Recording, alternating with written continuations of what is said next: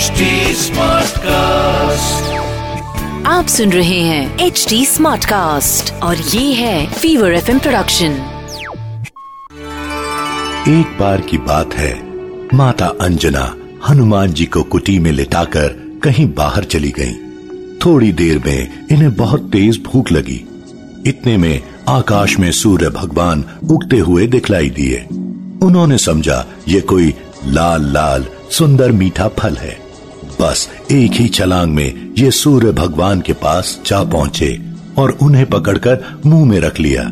सूर्य ग्रहण का दिन था। राहु सूर्य को ग्रसने के लिए उनके पास पहुँच रहा था। उसे देखकर हनुमान जी ने सोचा, ये कोई काला फल है। इसलिए उसकी ओर भी झपटे। राहु किसी तरह भागकर देवराज इंद्र के पास पहुँचा। उसने कांपते हुए स्वरों में इंद्रदेव से कहा भगवान, आज आपने ये कौन सा दूसरा राहु सूर्य को ग्रसने के लिए भेज दिया? यदि मैं भागा ना होता तो वह मुझे भी खा गया होता। राहु की बातें सुनकर भगवान इंद्र को बड़ा चंबा हुआ। वह अपने सफ़ेद, ऐरावत हाथी पर सवार हो, हाथ में वज्र ले बाहर निकले। उन्होंने देखा कि एक वानर बालक सूर्य को मुँह में दबाए आकाश में खेल रहा है। हनुमान ने भी सफ़ेद ऐरावत सवार इंद्र को देखा। उन्होंने समझा कि ये भी कोई खाने लायक सफ़ेद फल है। वह उधर भी झपट पड़े। ये देखकर देवराज इंद्र बहुत ही क्रोधित हो उठे।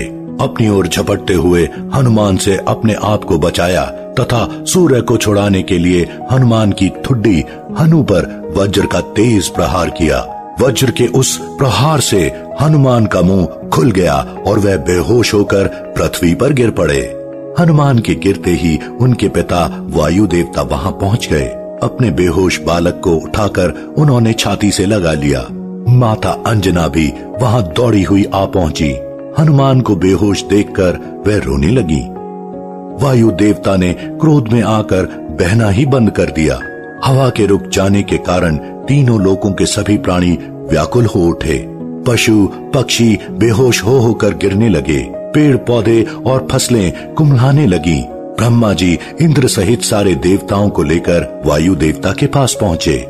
उन्होंने अपने हाथों से छूकर हनुमान को जीवित करते हुए वायु देवता से कहा, वायु देवता, आप तुरंत बहना शुरू करें। वायु के बिना हम सब लोगों के प्राण संकट में पड़ गए हैं। यदि आपने बहने में जरा भी देर की तो तीनों लोगों के प्राणी मौत के मुँह में चले जाएँगे। आपके इस बालक को आज सभी देवताओं की ओर से वरदान प्राप्त होगा। ब्रह्मा जी की बात सुनकर सभी देवताओं ने कहा, आज से इस बालक पर किसी प्रकार के अस्त्र शस्त्र का कोई प्रभाव नहीं पड़ेगा। इंद्र ने कहा, मेरे वज्र का प्रभाव भी अब इस पर नहीं पड़ेगा। इसकी हनु ठुड्डी वज्र से टूट गई थी। इसलिए इसका नाम आज से हनुमान होगा। तीनों लोकों में किसी भी बात में इसकी बराबरी करने वाला दूसरा कोई ना होगा।